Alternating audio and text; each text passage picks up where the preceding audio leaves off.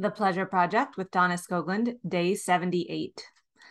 So, yesterday, I sat down to meditate for the first time, honestly, in a few weeks. When I go on vacation, that's often the first thing to go. And so, I had just not gotten back into that habit. And yesterday, when I sat down to do it, first of all, I was so excited to do it, which in the past has not really been the case. It's meditation has always been something that I have done because I want the benefits and I know it's good for me and I can see the results when I do it. But it's not necessarily something that I would say I'm excited to do or that I enjoy so much. It's more that like I'm doing it because it's worth it for me to to do it because of what I get from it but yesterday was different and there was genuine desire and i loved it. I loved every moment of it and i was so excited to be getting back into the habit and it was truly coming from that place which was a very different place that i had come from in the past. And i really just noticed how different that experience was and how my desire has shifted and desire is something that I've been talking a lot about in my sugar detox and with my clients that are trying to reduce drinking or eating or eating healthier. Because one of the main things that I teach them is that when you're trying to stop doing something, like drinking alcohol or eating sugar that you like a lot, that you have a lot of desire for, that you enjoy and brings you a lot of pleasure, when you try to stop that, if you don't, if you just try to stop it in the way that most people do using willpower, it doesn't work. And the reason why it doesn't work is because you say you're going to stop doing something when you want to do it. So you tell yourself things like, I can't have it. I'm not supposed to have it.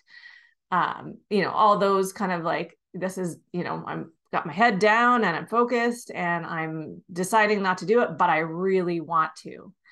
And it's the I really want to part that is unsustainable. We can only use willpower for so long before we break down and give in and say, screw it, I'm having it, I want it. And that's the end of that.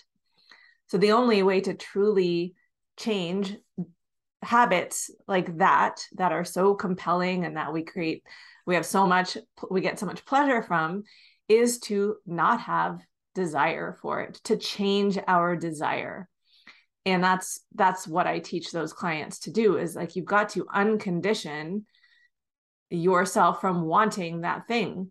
And i often give the example of when i used to smoke cigarettes and i had a lot of desire for cigarettes like 20 years ago. And now i have zero desire for cigarettes.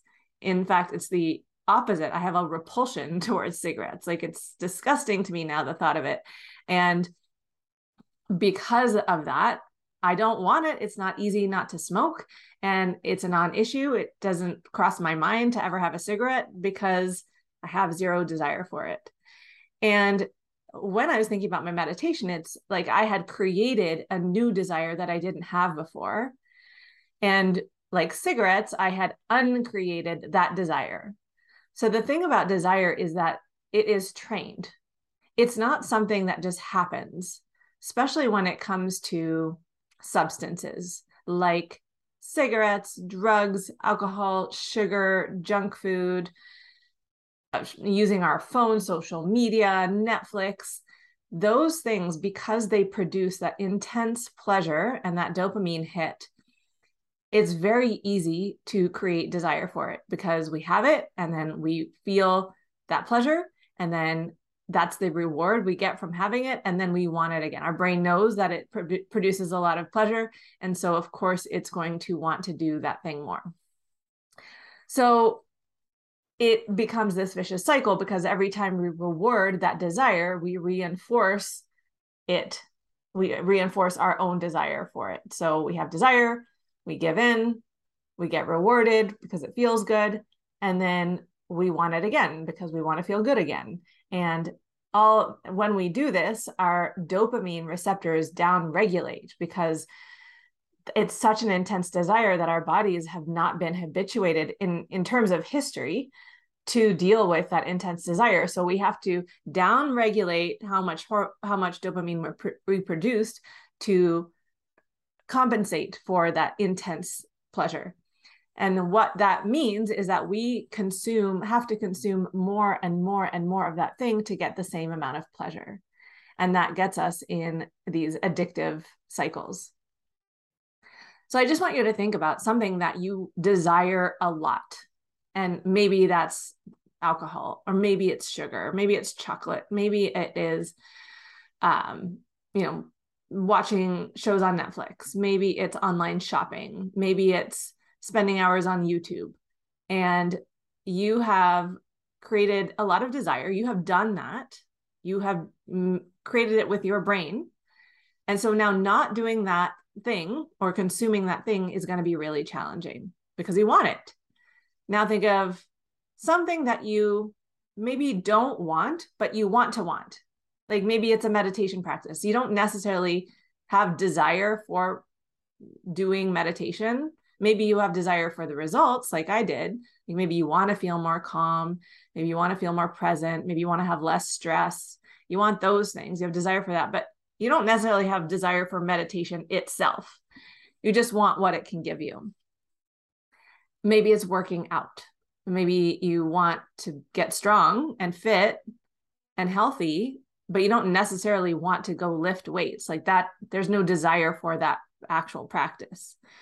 So, what if you could train that desire? Like, what if you could get, get to a place where you craved working out and you, or you craved vegetables or you craved meditation or maybe you're an entrepreneur and you don't love social media or like marketing yourself what if you like had so much desire for it that you just wanted to do it more and when you can create genuine desire for something then it's again it's easy to do because you are naturally compelled to move towards doing it and the opposite is also true. If you don't have desire, you're going to have to force yourself. You're going to have to make yourself. You're going to have to use, you know, try to use willpower again, which is makes it so much harder to do. And we can do that sometimes, but it's not sustainable.